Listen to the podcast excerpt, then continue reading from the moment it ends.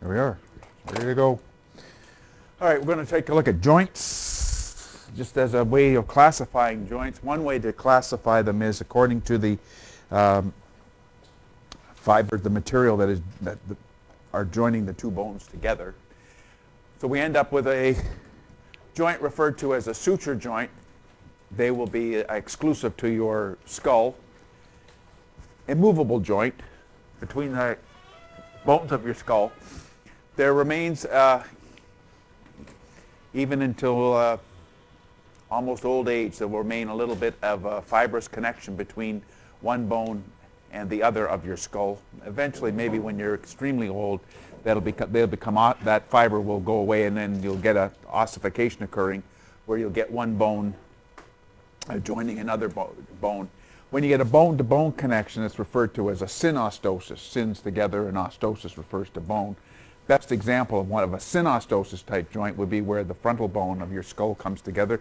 When you take a look at the skull, you can't see where the two parts have, uh, have, have merged together. This one is a suture type joint. It's a fibrous connection. It's found only in the bones of the skull. Immovable, for the most part immovable, uh, maybe a little bit of movement in there. Um, but that's uh, that particular type of joint. Now, I haven't put it in the book, but there, there is another type, a movable joint called the gomphosis type joint. This is pe peculiar just to the way your tooth is anchored into either the mandible or the maxilla. You'll notice that there's a fibrous connection between the tooth and the upper or lower jaw. There's a periodontal ligament that will anchor the tooth either into the maxilla or the mandible. It's not in the book, but in most of the cases when you take a look at a snapshot uh, out of a resource, they'll put that gomphosis type joint uh, in there. So that's once again, it's a fibrous connection. Syndesmosis connection here is a fibrous connection between, in this case, the radius and the ulna. We're going to find the same kind of connection between the tibia and the fibula in the, uh, in the leg. Uh, it would allow a little bit of stability between the two bones. Obviously, this is not going to be so, uh, this joint won't, will allow movement because you have to take your radius and roll it over top of your ulna in that fashion. The interosseous membrane then between the radius and the ulna as, as well will supply or give us a, a good surface area for muscle attachment. So if you go back and take a look at the origins of the muscles that we had either on the on the back side for extensors or on the front side for flexors, a number of them are going to pick up part of their attachment or part of their origin from that interosseous membrane. Once again, it would be a, it would be a fibrous connection between one bone and the other. In this case, it's a connection between the radius and the ulna. We'll find the same thing between the tibia and the fibula. When we get down to the distal end of the uh, of the leg where the tibia and the fibula come together, that once again would be a syndesmosis type joint. It would be a fibrous connection between the, the uh, distal end of the tibia and the fibula. Right? So that's another way of being, that's another fibrous connection in that fashion. So we get fibers being able then to connect bones together. We can also get cartilage now in this particular case, what we're looking at is a transitional picture because what we have here is the epiphyseal cartilage, the growth cartilage. So what we had up here was a secondary ossification center laying down and establishing the epiphyses of the bone, the top part of the bone, or it could be the bottom part of the bone, the inferior part. And then we would have the primary ossification center here, taking the cartilaginous model of the bone and converting it, of, of the cartilaginous model and converting the cartilage into bone. So the primary ossification center would be heading up this way, taking all this cartilage and converting it into bone. And then if we looked at it the other way as well, the primary ossification center would be going down that way and, and also converting the cartilage model into bone.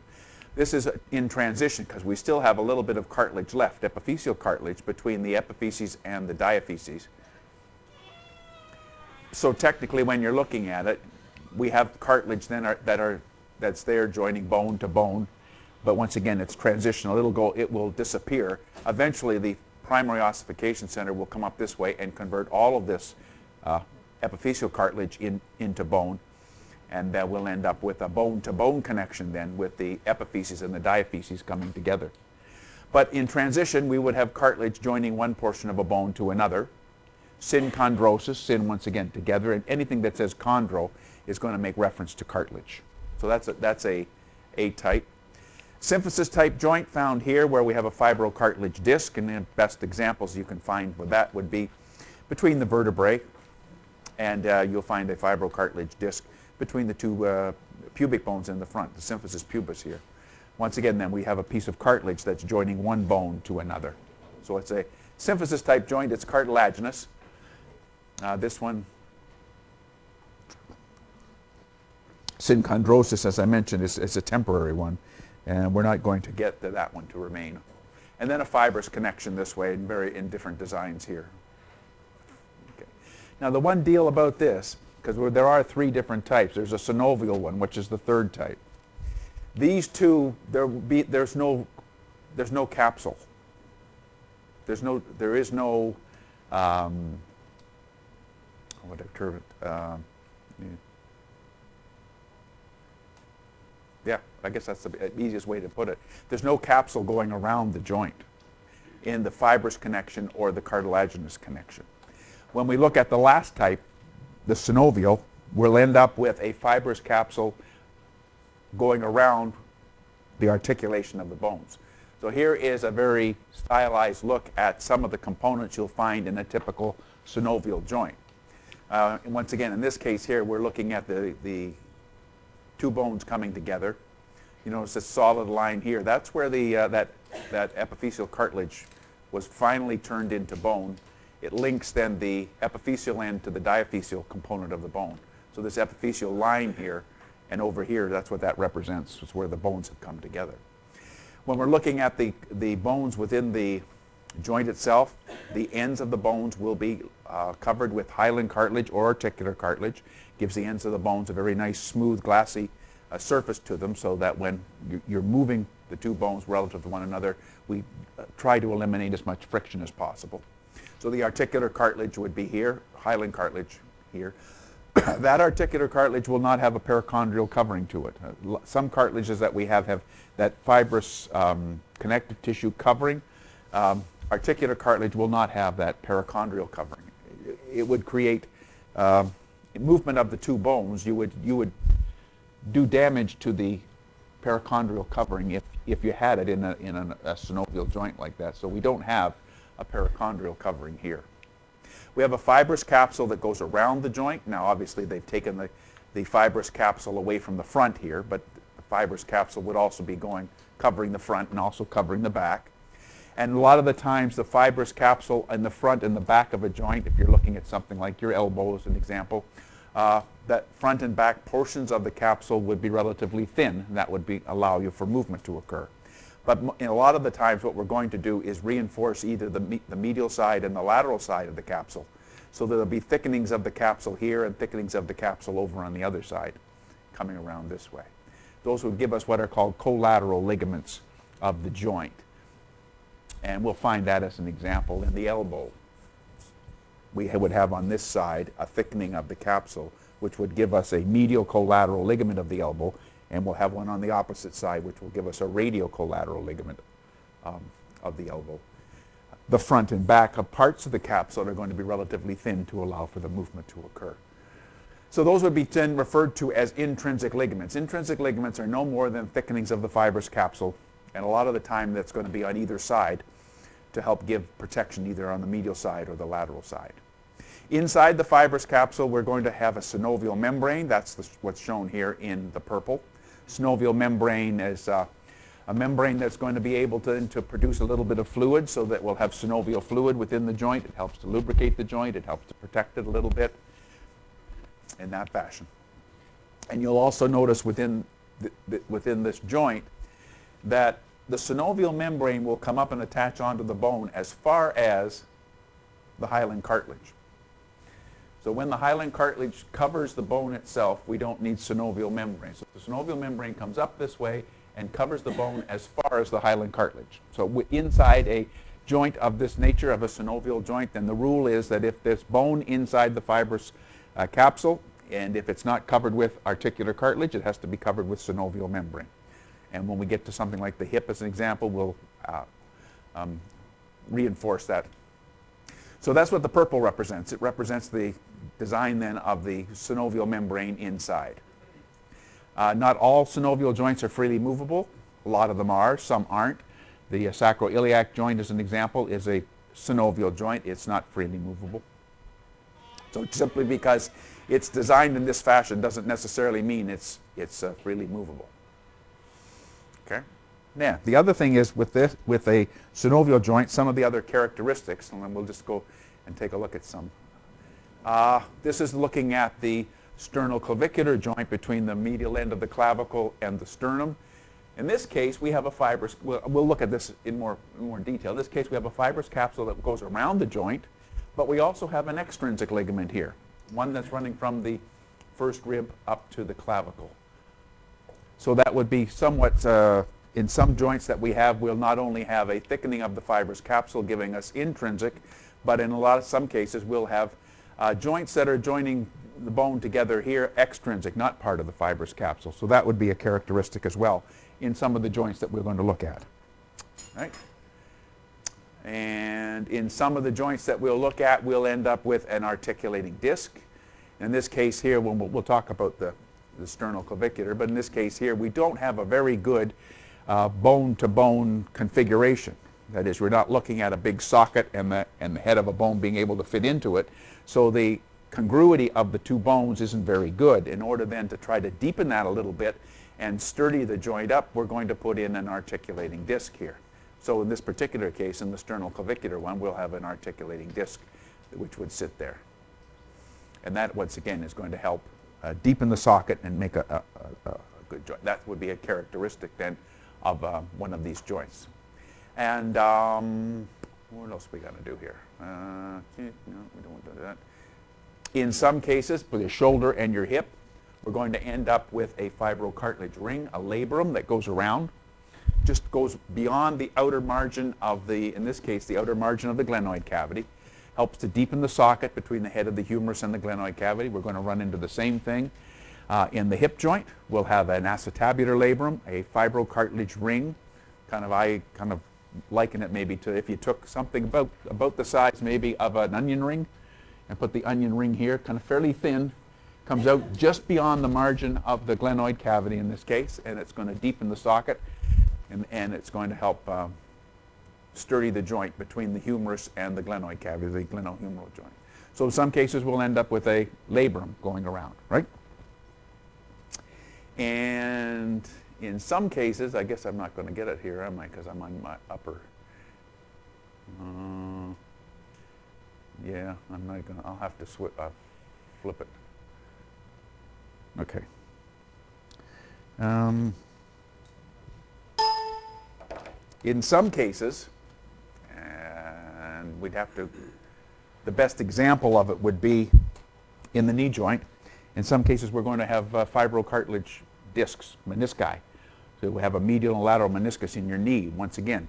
Uh, that's going to help cushion the between the femur and the tibia. It'll help deepen the socket a little bit, make a, a, a sturdier joint. And so some, in some cases then, we would end up with a fibrocartilage disc in between the joints, between the bones, and the knee is a good example of where you would find that. So those are some of the characteristics then of a synovial joint. Not necessarily always um, freely movable. They can be uh, very slightly movable. They'll have a fiber. They'll have a. Um, uh, we'll go back and take a look at it. They'll have a, a, a, fibrous capsule that goes around it. The fibrous capsule will be lined with the synovial membrane. The bone inside will be covered with hyaline cartilage, articular cartilage. We may have external ligaments joining bone. Uh, the thickening of the capsule on some places will form intrinsic ligaments. And we may end up some case, some, sometimes in these joints with a fibrocartilage ring that goes around, a labrum. We may end up in some of these joints with, fibro, with a fibrocartilage disc, like in the, the clavicle uh, and, the sternum. We may end up with fibrocartilage pads, like we had in the, we got in the knee joint, the menisci. So those are kind of characteristics then of the, of a synovial joint. All right. Now, where it says B part, types of synovial joints based on the uh, direction that the joints will move. You don't need to remember that. You can put a line through that if you want. We're looking at, we'll look at the joints, classify the joints according to the way the bones are, are linked together, the material that holds the bones together. Um, I'm not worried too much about the different um, designs of a synovial joint um, according to the number of axes of movement that the joint that the joint is under. Not really worried about that too much. All right. So that gives you a basic idea of the de design of what we're looking at. So now the first one up is the articulation between the medial end of the clavicle and the manubrium. It's a very sturdy joint. And there's probably more chance that uh, your clavicle will break or snap then this joint will come apart. You'll notice here we have a fibrous capsule that goes around the joint and it would then on the anterior side of it create the anterior sternoclavicular. And if we look at it from the back view, we'd have once again a thickening on the back side gives us a posterior sternoclavicular ligament. And we have a continuation that joins one that joins uh, one clavicle across the manubrium to the other clavicle, an interclavicular ligament coming across this way. The joint does have an articulating disc which attaches, top part attaches onto the clavicle, bottom part would attach either onto the manubrium or it could attach onto the first rib. What that's going to do is prevent the medial end of the clavicle from being displaced medially over top of the manubrium. And once again, as I mentioned before, it would help to deepen the articulation between the clavicle and the manubrium because the configuration of the two bones isn't such that it, they um, line up very well, so that articulating disc will help it kind of secure that joint between the clavicle and the sternum. And we also have an extrinsic ligament associated with uh, this joint coming from the uh, first rib up to the clavicle, costoclavicular ligament. A lot of the times when you take a look at the names of the ligaments, they really tell you what two things are being joined together. So the costoclavicular ligament will also add some support uh, to, the, uh, to, to this joint as well. Costoclavicular ligament is almost going to be acting almost like a check. Because when, when you lift your arm up, then your clavicle is, is being raised up at, the, at its lateral end. Well, it's only going to go, be able to go up so far before that costoclavicular ligament is going to be stretched. So that would act as somewhat of a check as to how far up you can elevate the clavicle. How far up that medial end of the clavicle here will be able to rotate in that, or pivot in this articulation. When you look, when you hold on to the clavicle. You, if you elevate your, you lift up the point of your shoulder, you can feel the clavicle. The lateral end has to go because the lateral end is attached onto the scapula. The medial end, is, it will pivot around this articulation. So when you're lifting it up this way, the medial end is kind of rotating downward, whereas the lateral end of the clavicle is being lifted up this way. And once again, if you bring it back down the opposite way, then the medial end of the clavicle is rotating upward as the lateral end of the clavicle is coming down this way. If you bring your clavicle forward, you can feel the medial end kind of rotate this way towards the back posteriorly, and if you bring your clavicle back this way, you can feel the medial end of your clavicle rotate in the opposite direction. So this is really a pivot joint. It's really going to allow the medial end of the clavicle to rotate uh, downward and upward, forward and backward in its articulation with the, um, with the manubrium. Very sturdy, very sound joint, as I mentioned. If you take any kind of force up your arm and it travels to the clavicle, there's probably a better chance that the clavicle will snap than this joint will come apart.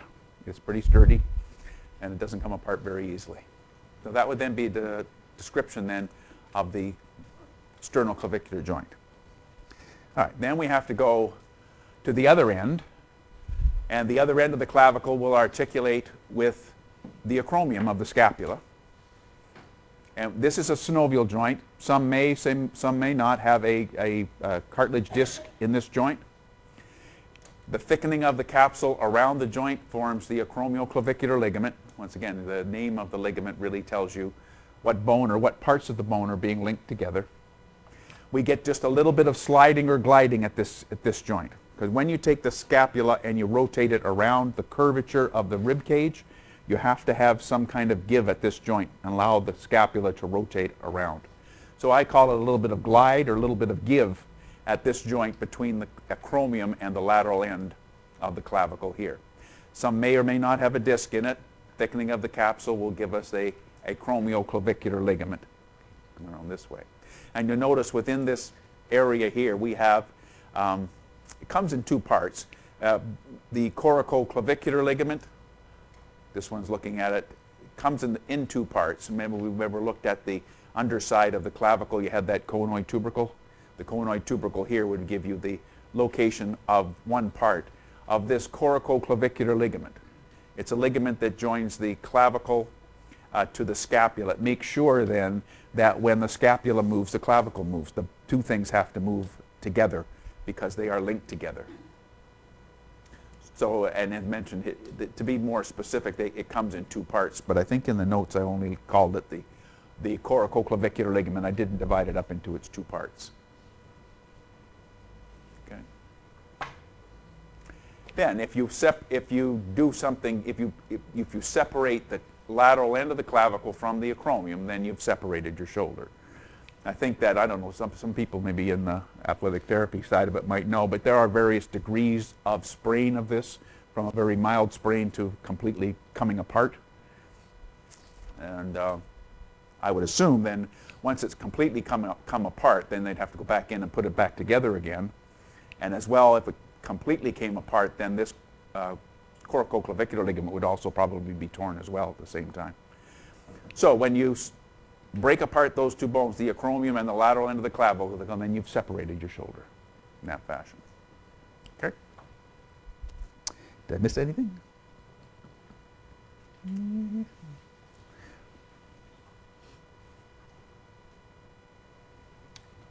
Okay.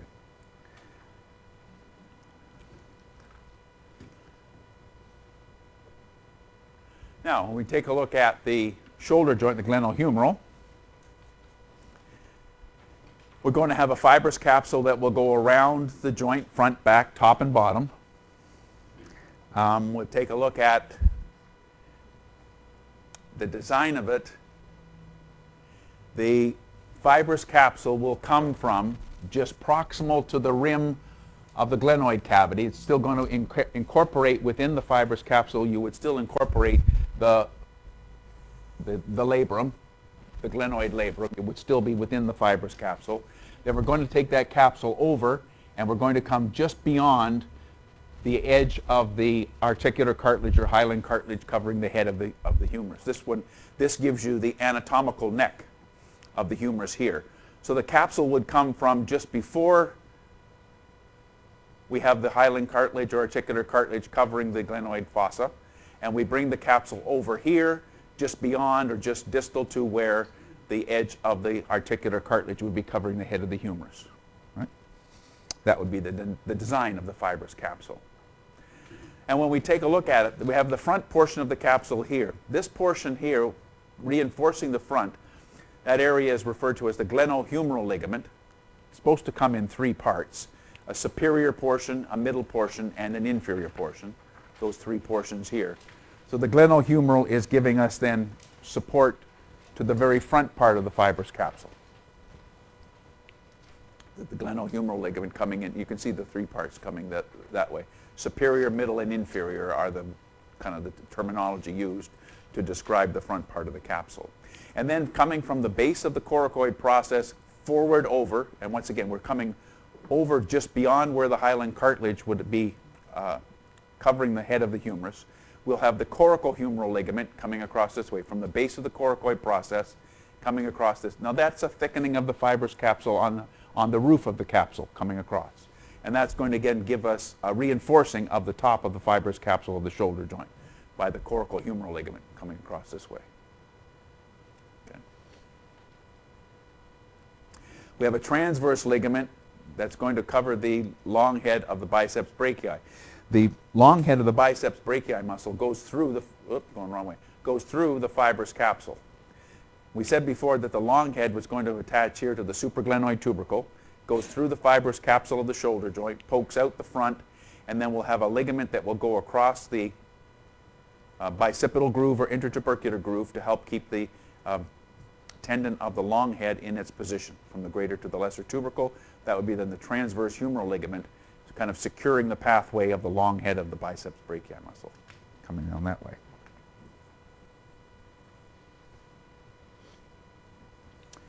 Okay.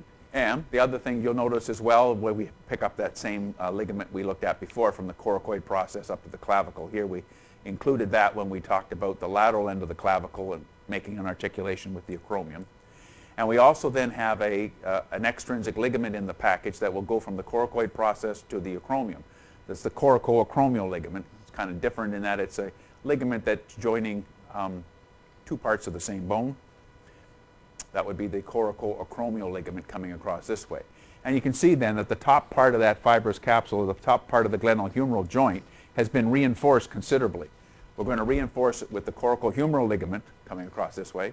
We'll reinforce it the roof of it with the coracoacromial ligament coming this way, and we've also got the acromion itself sitting above the level of the shoulder joint. What we're going to do, however, is have the, the capsule fairly, kind of redundant, coming down here, kind of pouches like this. So this then would be the weakest part of the capsule would be down here.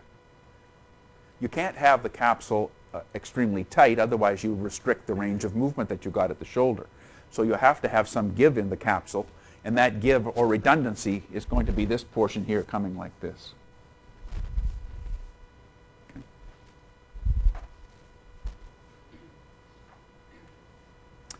And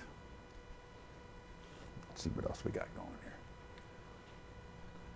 Uh, look at the same, yeah, now if you dislocate, if you take the, glen, the humerus out of the glenoid cavity here, you would dislocate your shoulder joint. You'd pop it out. Okay? There's another look at the same thing in the idea of the glenohumeral ligament coming across the front, coracohumeral ligament from the base of the coracoid process coming over just beyond where the hyaline cartilage would be, uh, covering the head of the humerus over here and we looked at the coracoacromial ligament from the coracoid process to the acromion coming this way, helping to reinforce the roof of the capsule, and the transverse ligament going across the long head of the biceps brachii, helping to keep it into that bicipital groove. And you notice once again, we have a little bit of redundancy, a little bit of sagging in the capsule down here. The other thing we're going to end up with in the around here will be a series of bursa pads we're going to end up with one that's going to go underneath the acromion, subacromial bursa pad. So when we take a look at the supraspinatus muscle as it comes across this way, the supraspinatus muscle will go between the fibrous capsule here of the shoulder and the acromion, and this subacromial bursa pad will help to protect that tendon. So when the muscle contracts and the tendon slides, it's not going to be sliding and rubbing up against the underside of the acromion, but rather it's going to be between this bursa pad and the fibrous capsule of the shoulder. So it's going to be protected. So this bursa pad will help to protect the tendon as it, as it comes across this way and attaches onto the head of the humerus. And then if you take that bursa pad and extend it downward a little bit, then you're going to end up with a bursa pad that's going to help to protect the deltoid muscle. As the deltoid muscle comes around this way and caps the shoulder, to prevent it from rubbing up against the fairly uh, sharp bony portions of the head of the humerus, we've got this extension of the subacromial bursa pad coming down here to help protect the deltoid muscle as well. Okay. And this, this one's a little tricky to figure out, but there's the fibrous capsule. Here's my tendon for my supraspinatus. Sitting above that would be the bursa pad to help protect the tendon. And then that here would be the underside of the acromion so that the tendon is going to be protected from rubbing up against the underside of the acromion by that bursa pad there. And if you look over here, here's the tendon for the subscapularis muscle coming across the front. And once again, we're going to end up with a bursa pad to help protect that tendon. So that bursa pad would run between the tendon of the subscapularis and the actual fibrous capsule itself. That would give us a subscapular bursa pad coming across the front of the shoulder joint, we're going to end up with a bursa pad in between to help protect the, that, that tendon. This is the subscapularis muscle here.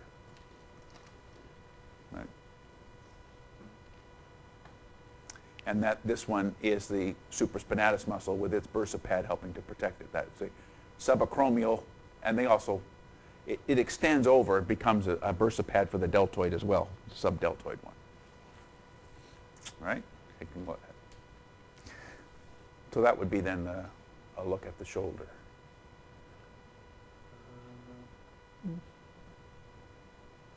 A couple of other small little ligaments in there.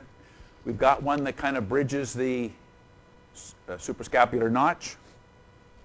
Make sure I'm doing this right. Yes. And we're going to run the uh, suprascapular artery and scoop, suprascapular nerve. We have to run them. Uh, the, the, the nerve goes under. Can't remember. The nerve goes under the ligament. The artery goes over top of the ligament. Did I say that before somewhere? Or? Uh, I think I'm right. Nerve goes under and the artery goes on top. And those, the nerve and the artery will then help to supply the supraspinatus muscle. Then it's going to go around the neck of the, the spine of the scapula here, and it'll then help to supply the infraspinatus muscle and the teres minor muscle. So there is a small little ligament that takes that notch and makes it into a hole, and the artery goes over top of the ligament and the nerve goes underneath to get around to the back. Then there's a small one which is relatively insignificant. It's called the spinal gleno, glenoid one. It runs from the base of the spine here over to the humerus. And I've drawn it in in this picture because it's really hard to find a, a picture of this small little ligament. It's called the spinal glenoid ligament. I'll try again over in this. I, I drew it in here. Spinal glenoid ligament. Now, the only reason that it has any significance is that when you see how the artery and the nerve go around the base of the, um, the, of the spine, that ligament might trap the nerve coming around and you might have some problem with that continuation of that suprascapular nerve down here. So this may cause some problem if it impedes the progress or impedes the passageway of the nerve. And that's the only reason it's included. It's relatively insignificant otherwise. It's just a little bit of a ligament that runs from the base of the spine over to the, over to the head of the humerus this way. It's referred to as the spinal glenoid ligament, and it has some, it could have some effect on the nerve as it goes around the base of the spine there. That's, that's why it's mentioned. Otherwise, it's fairly insignificant. Uh, yeah, with respect to the movement that you're going to get at the shoulder joint, you can flex your shoulder. There's great range of movement. You can extend your shoulder, bring it back this way. Abduct, move it out. And when you begin to abduct, then the head of the humerus rotates in the glenoid cavity. When you get to about 90 degrees, perhaps, somewhere in this range, then you keep on abducting to get the full range of movement out of it, out of your glenohumeral joint. Not only do you need rotation of the head of the humerus in the glenoid cavity, but you also have to take the scapula and begin to rotate it upward. And I think they said for anywhere past 90 degrees up, three degrees of that movement that you've achieved, two will be the, the head of the humerus rotating in the glenoid cavity, and one of those three degrees will be because the scapula has begun to rotate up and has redirected the, um, the orientation of the glenoid cavity. So in order to get this full range of movement like this, you not only have to rotate the head of the humerus in the glenoid cavity, but you also have to rotate the scapula as well in that process. So we're looking at muscles like the trapezius, which did this. Serratus anterior would help to do this as well. Take the point of the shoulder and rotate it upwards so that we've got this complete range of movement on the shoulder joint. And you can medially rotate, you can turn it inward, you can laterally rotate, you can turn it outward. Once you've abducted out this way, you can adduct it, you can bring it in. So if you put all those movements together, you can circumduct. You have a great range of movement out of the, uh, out of the shoulder joint. And as we mentioned before, the uh, capsule, once again, here is, is relatively redundant inferiorly here. This is the weakest part then of the, of the joint itself. And once again, that capsule would still be lined with synovial membrane as part of the capsule itself. And then, of course, you remember that we've got the rotator cuff muscle group coming to help to support the, the shoulder joint. Supraspinatus coming across the top, infraspinatus, and teres uh, minor helping to reinforce the back part of the capsule. And then the subscapularis coming across the front helping to reinforce the front part of the capsule. So the rotator cuff muscle group not only acts as uh, muscles that help to move the glenohumeral joint in certain directions, but they're also going to help support the joint um, subscapularis across the front, uh, supraspinatus across the top, and uh, infraspinatus teres minor more across the back. And so I included, when you take a look at what we have here, the attachment of the supraspinatus, the infraspinatus, and the teres minor is going to help reinforce the back part of this back area of the, of the shoulder joint. The subscapularis would come across the front.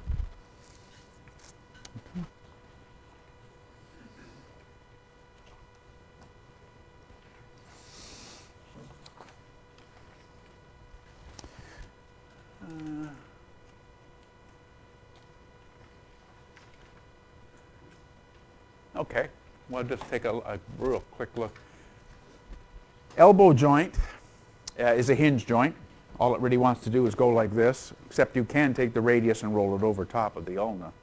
So that means, as I said before, that what we're going to need to do in this, in this joint is reinforce the medial side and we're going to have to reinforce the lateral side of the joint. The fibrous capsule in the front of the joint here, fairly thin, it's not going to restrict our movement. Same will apply when we take a look at the elbow joint at the back. The fibrous capsule at the back will be relatively thin around that way.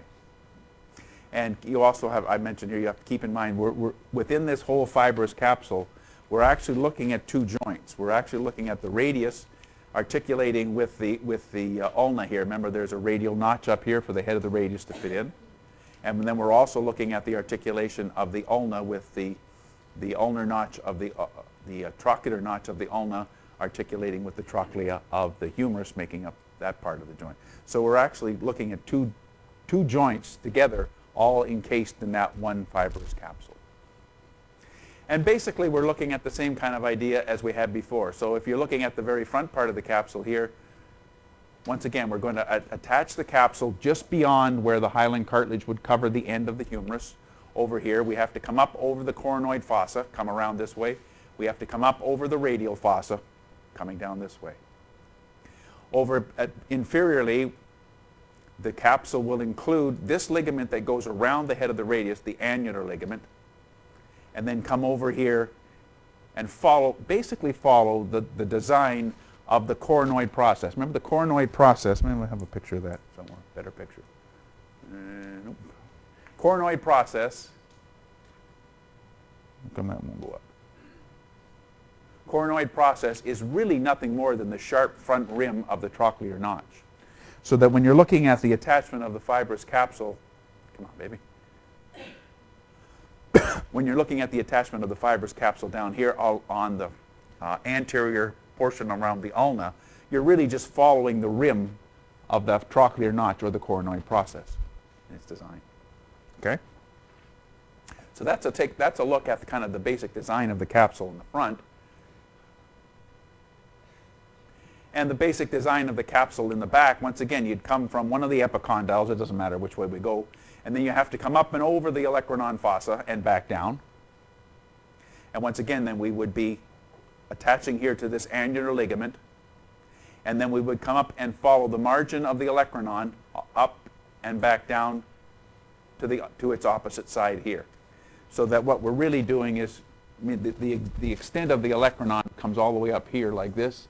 So the capsule is attaching just distal to the rim or the edge of the, ele of the uh, of the ulna.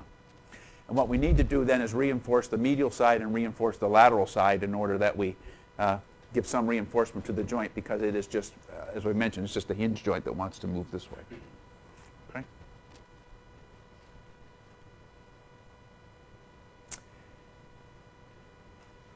And if we're on the lateral side, we're looking at the lateral collateral ligament of the um, elbow joint.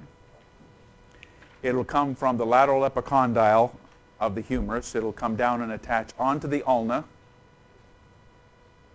And it also comes and attaches onto the annular ligament. Now the annular ligament is the ligament that goes around the head of the radius.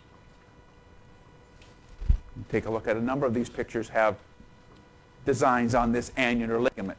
This annular ligament will then keep the head of the radius in the radial notch of the ulna, puts the, keeps those two things together. One description for the annular ligament would be simply if you went from the front margin of the radial notch here around the head of the radius and attack, uh, attached to the back margin of the radial notch, That would be then a very simple way of describing the two attachments for the annular ligament. The head of the radius is going to fit in this radial notch of the ulna. So if you come from just the very front margin of that notch, go around the head of the radius and attach to the very back margin of the notch, that would give you the two attachments for this annular ligament. And if we look on the lateral side, we're going to get this radial collateral or lateral collateral ligament of the elbow joint running from the lateral epicondyle. We'll have it running into the ulna and we'll also have it running into the annular ligament. This lateral collateral ligament does not run into the radius. It attaches to the ulna and attaches to the annular ligament, but it doesn't attach to the radius. You still have to allow the radius to roll over the ulna and back in pronating and supinating. And given that, you have to make sure that this annular ligament isn't so tight that it's going to prevent that rotation from occurring, pronating and supinating.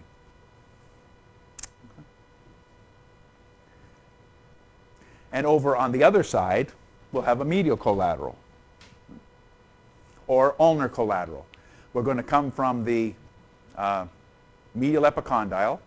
We'll come forward this way to the coronoid process of the ulna. That would be the front sharp rim of the, uh, of the trochlear notch. We can come from the medial epicondyle down to the olecranon of the ulna down this way. And we can come from the olecranon forward this way to the coronoid process of the ulna. So once again, we have a somewhat triangular ligament located on the medial side. Is the medial collateral or ulnar collateral ligament of the elbow joint coming around this way.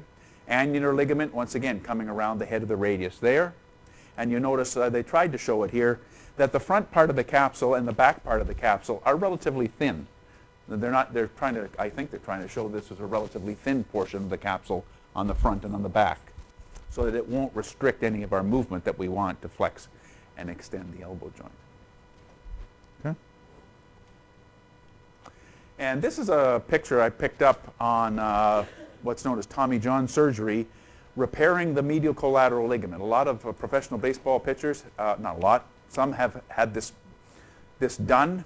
They have, I guess, over time with the overuse of throwing the baseball uh, as hard as they can and putting a spin on the ball, have twisted and have done some damage to the medial collateral ligament uh, of the elbow joint. And what they do is they harvest some tissue from some part of the body. Could be uh, uh, perhaps the palmaris longus muscle. We really don't need it. You could grab that tendon or you might be able to grab some part of the iliotibial band down the lateral side and you can then drill holes in the, the bone and weave yourself a new medial collateral and then this would then all be covered with scar tissue eventually. It's referred to as Tommy John surgery. He was a pitcher for the Los Angeles Dodgers a long time ago. He's the first person to have it done.